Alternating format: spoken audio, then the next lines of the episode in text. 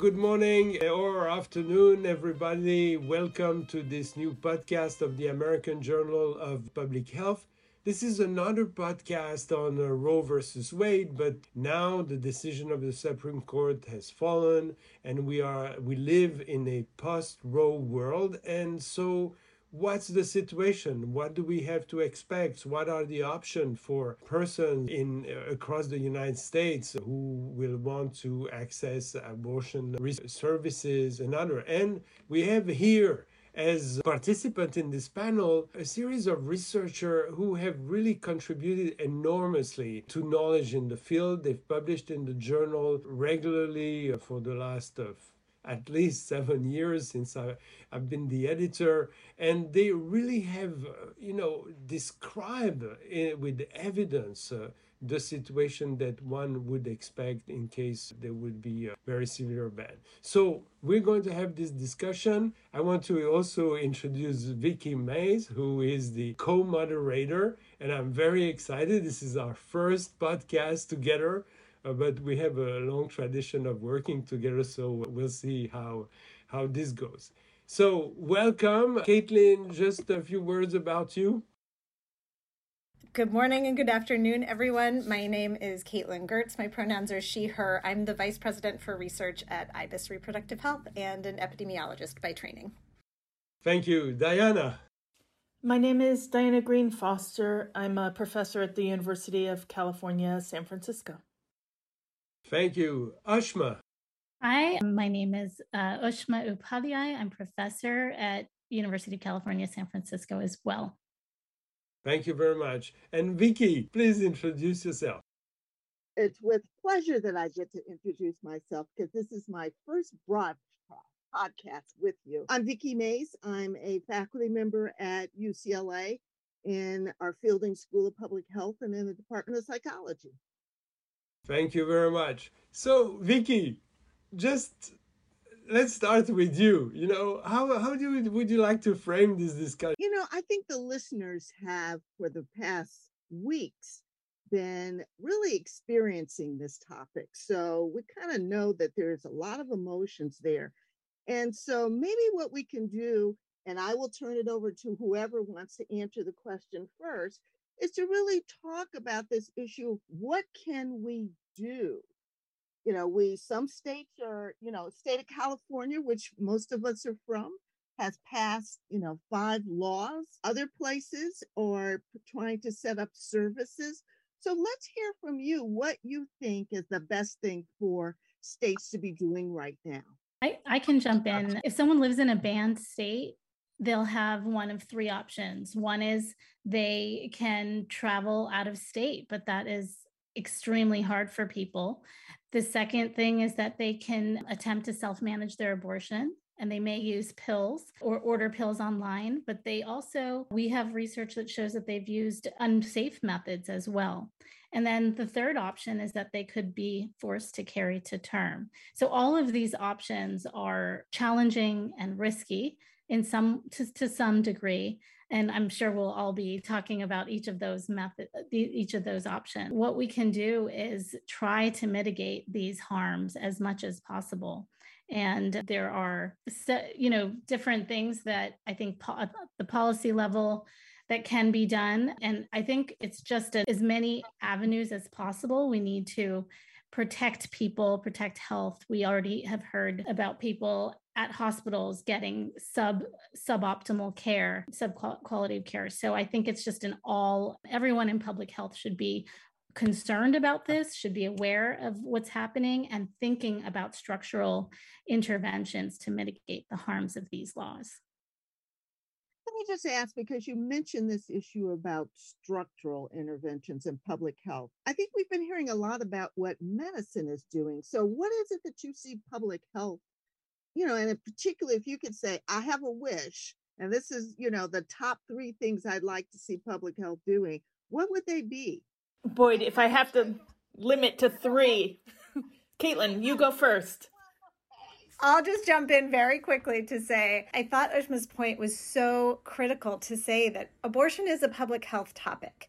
I think that for too long and for too many years, abortion has been siloed out of the field of public health, out of the field of epidemiology. And to be very clear, abortion intersects with every element of health and reproductive health. And public health practitioners, epidemiologists, anyone in the field needs to be as conversant in the impacts of restricting access to abortion as they are um, about the impacts of smoking, for example, on public health.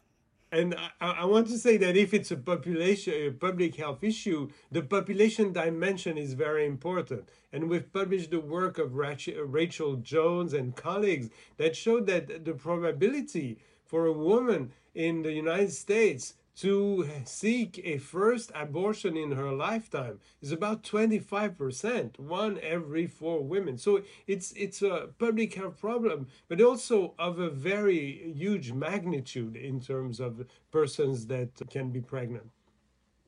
My impression of this time is that it's an emergency time that should make us re examine a lot of our public policies, our public health programs towards pregnancy and we have a system that's already grossly insufficient in supporting low income parents.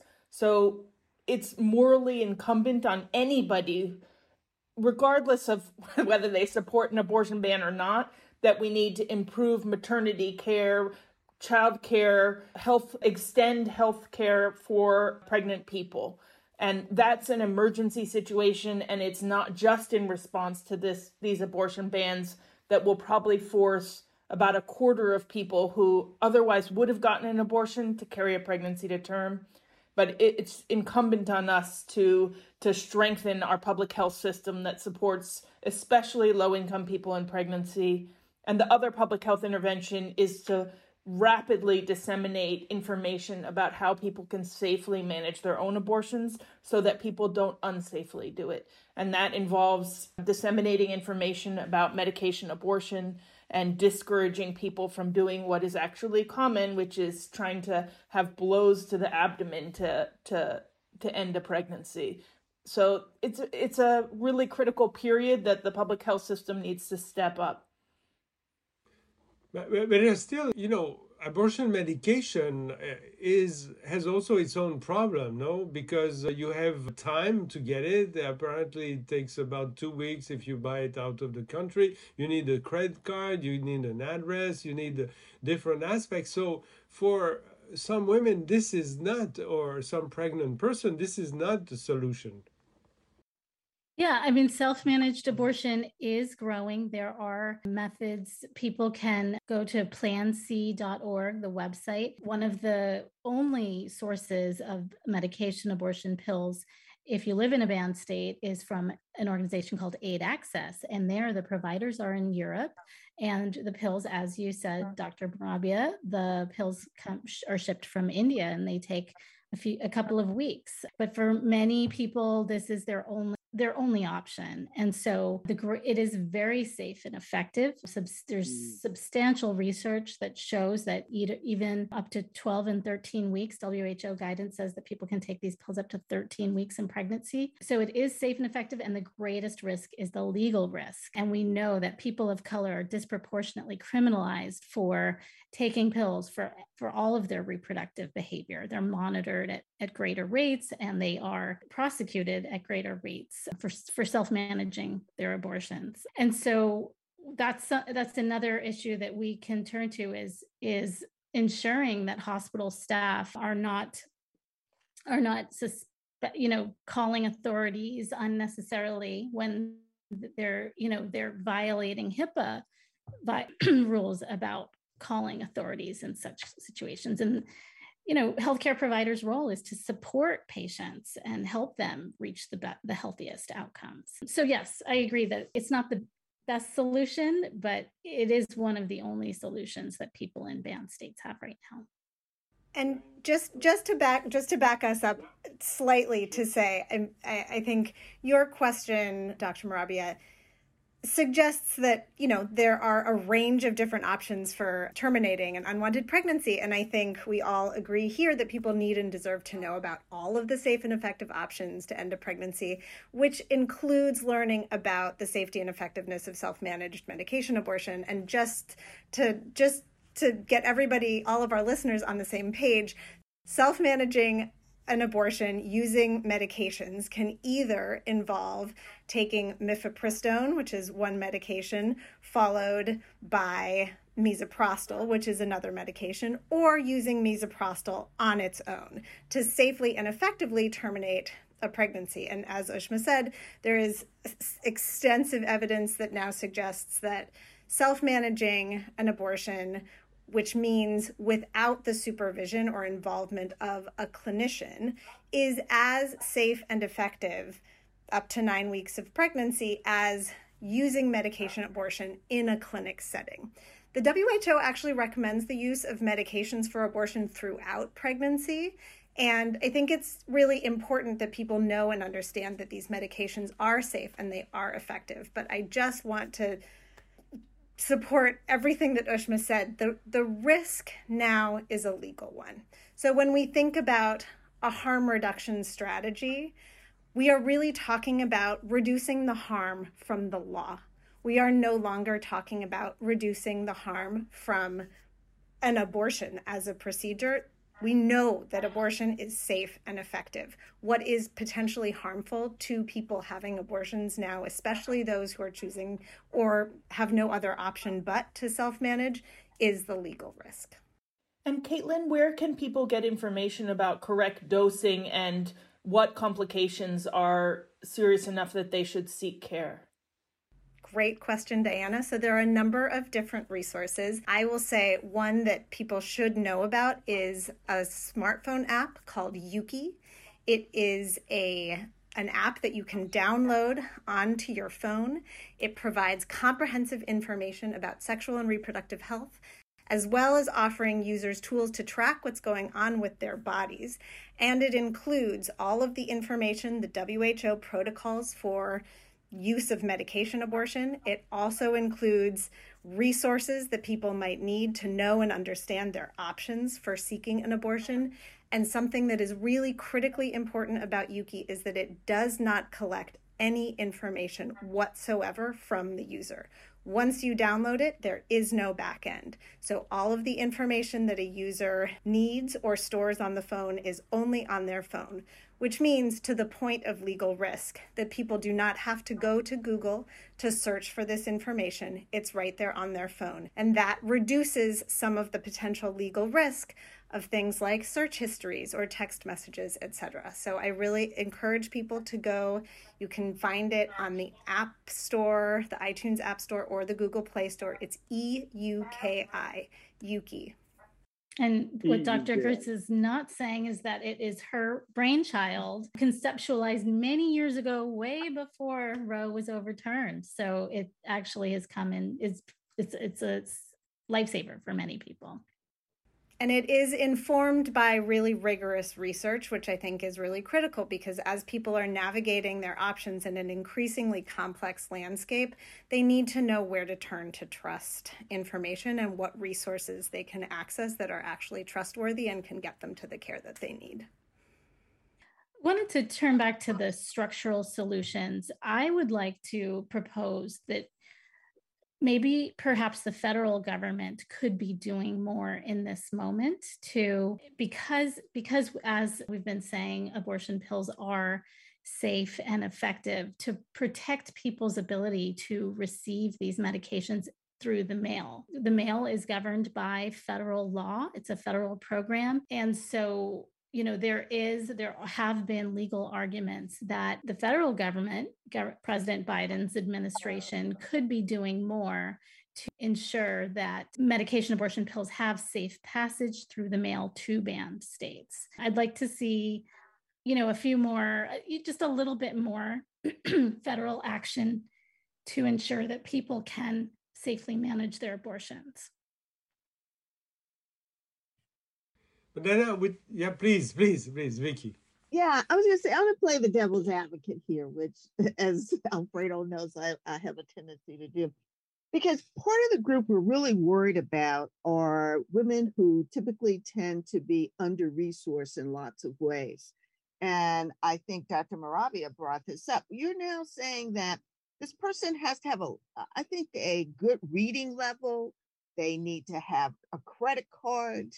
So, part of what I want to talk about, if we go back to public, is the issue of what is the infrastructure that we need? Because these women are not going to be able to do well some of the things that you're talking about. They're not going to be able, for example, to receive pills at their home because they may not be the person that gets the mail. They may live in a neighborhood where, you know, mail comes once a week instead of every day as it should. So, talk to me about the infrastructure outside of medicine that we need. Do we have sufficient counselors? Do we have places that people can go to? Are there underground groups that can be helpful? Are there navigators? So I, I want to just acknowledge something that you're pointing out, which is the fact that Roe was never enough, and that for Black people, for Indigenous people, for um, historically marginalized groups, LGBTQ plus folks, and just people working to make ends meet, they have always faced disproportionate barriers to abortion access.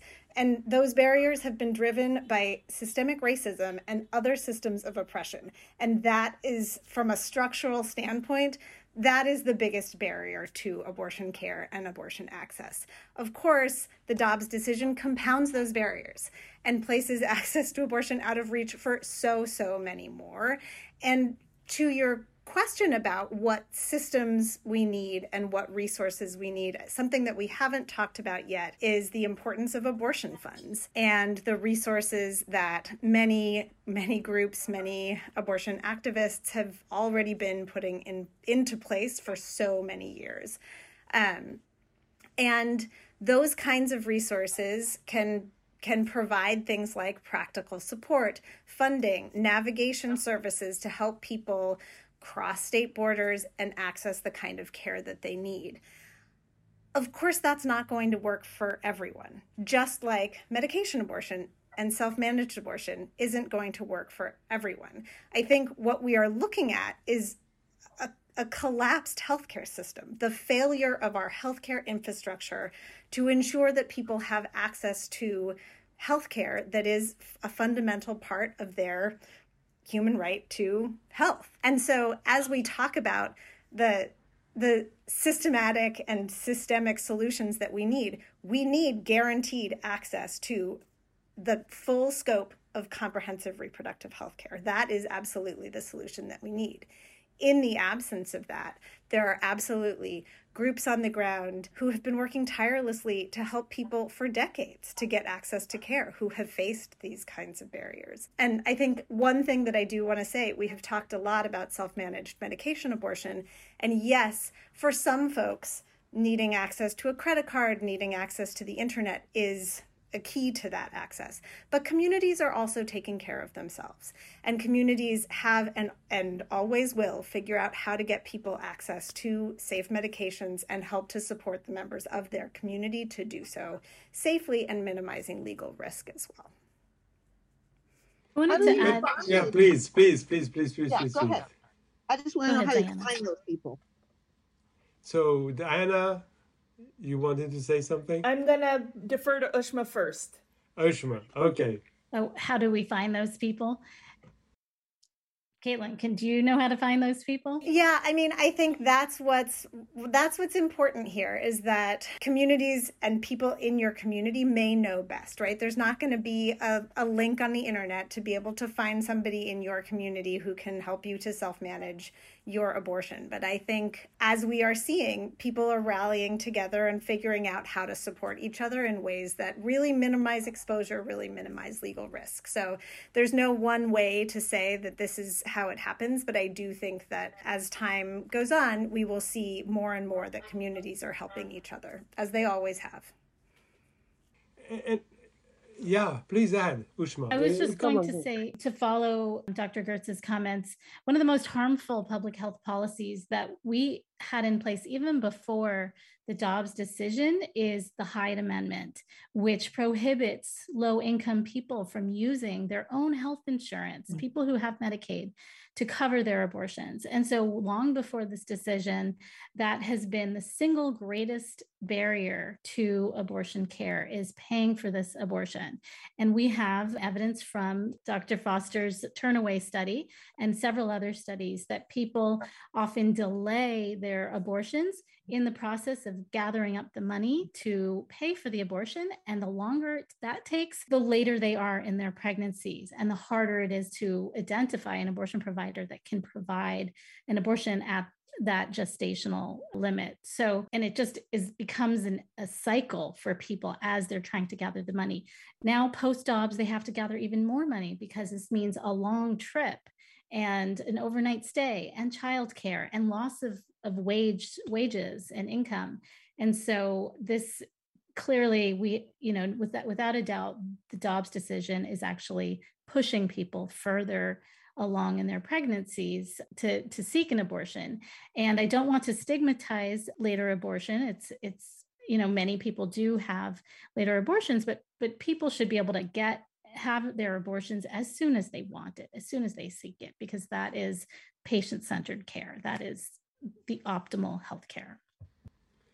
Yeah, and there's one thing. I, I, yeah, Diana, I, I, don't want to take uh, you've asked for, you've asked us for solutions. You've asked us for suggestions of changes that need to be to happen. And I fear that in all our talk about what could be, that we overlook the dire situation that we're in and and lose the sense of urgency of what the new abortion bans are going to cause for many women and pregnant other pregnant people. Right now, our current system means that in these states that have banned abortion, there had been about 300,000 abortions and not all of those people will be able to access pills and not all of those people will be able to travel and for the maybe 100,000 people who are forced to carry a pregnancy to term we know that they will experience serious physical health harm work done by uh, Dr. Gerdts has shown very much more likelihood of serious life-threatening complications for a pregnancy carried to term versus one terminated with an abortion and that the long term consequences involve economic harm, let lower achievement of life aspirations, work done by Dr. Upadhyay, and also a lower chance of, of achieving life goals like having an intended pregnancy later. So these laws actually force people to have children before they're ready or an additional child before they're ready at the cost of being able to have intended children under better circumstances later and with potential life threatening and long term physical health harm. So, this is a public health emergency, it's a, a social emergency, and I think the decision is made on such abstract political motivations that we that there's a risk of overlooking the real human harm. Absolutely. Absolutely. And we we've reproduced in the issue that is behind me the work some of the work that you've been describing from from all of you. Indeed, it's absolutely extremely important work. Before we, we stop, I, I still have one question because, you know, the post Roe world is a world in which negotiation about abortion, reproductive right are going to take place at the state level. So, I mean, are there some potential coalitions, some areas of convergence? I think Diana mentioned maternal and child health. This is something that may be generating a large support. I mean, can how, how far can state go in protecting a uh, person, a pregnant person, and their access to abortion? It's a great question. We have several states that are passing laws at the state level to, in protected access states, to protect providers who offer abortion care to people who are coming from banned states. However, one state, I'll name it, it's Massachusetts, it's not California. Massachusetts has just passed the most progressive law in that it protects providers, specifically offering telehealth for abortion. So this is a way so, so patients can stay, remain in their banned state, and providers can offer care. It's it's doesn't fully protect patients, but at least Massachusetts law does provide some kind of legal shelter for the providers offering that care. So that's just one example. Other states are offering funding for patients to travel to their states to obtain an abortion. But of course, you know, as, as Dr. May said, it's it is probably going to be those who are most connected to these networks or having that legal information that these resources are available. I think on top of that, we do have a lot to learn from our colleagues and activists in the global south, especially those in Latin America. We have seen incredible coalitions, intersectional coalitions, form in in order to advance and advocate for reproductive rights at the legislative level. We've had changes recently in Argentina, in Colombia, in Mexico. It's maybe it's, Chile. So. Chile, yes. And to be sure, a law does not ensure access just as the just as the existence of a law you know ha- having a law does not ensure that everyone has access and, and taking it away does not take away access to abortion entirely either. There are many many different ways that people access care but it is critical that we have you know at the state level protections for reproductive health and rights. And so I think learning from especially the intersectional nature of these coalitions that have built in, that have been built in Latin America, trans activists, racial justice activists, indigenous rights activists all coming together with with broad feminist coalitions to say this is a this is a human right. This is a part of our humanity our dignity. And in order for us to be seen fully as human beings we need to have this kind of protection at the state level. And so I, I, I, hope that that we can focus, as Diana has so called us to do, on the human impact while at once expanding our own coalitions and bringing together a larger tent so that we can build a better, more just and inclusive future. Thank you. Thank you very much. I mean, that's Vicky. Do you want to say a couple of last words before we end this session? Sure. One of the things that I want to thank the group for is the ways in which they've actually just flushed out the issue because there's so many different aspects in public health that you've kind of given them a challenge and a marching order. So I, am thankful for that. And I like the notion of they'll find how to do it in their own community. So it's like, but I think it's been very helpful in terms of the way in which you've laid out what the challenge is before us. I'm going to sneak one thing in, though, that I'm going to push, and that is it comes from my background, which is let us not forget the human toll and the need that we're going to have for mental health. You know, we're going to, for example, for some of these women, they're going to be grieving for having to deliver a, you know, almost a, a, a fetus that, you know, they were already warned um, might not be viable. We're going to have women who, in terms of having another child, that they just know they can't do right by. And it's so important for them to do right by all the children they have. So there's going to be some, you know, grieving issues that I think we're going to have to look at. So I'm just going to kind of put that also out there as part of the public health agenda. The best thing people can do is vote in November, you know, and maybe we can get a national federal law protecting abortion as a healthcare right. Absolutely, absolutely. And I, I want to thank you all for for being in this podcast. I've been extremely impressed by your work and over all these years, but now I'm even more impressed by the beautiful public health personalities that that you all are. And thanks again. Thank you. Thank you so much. Bye bye thank you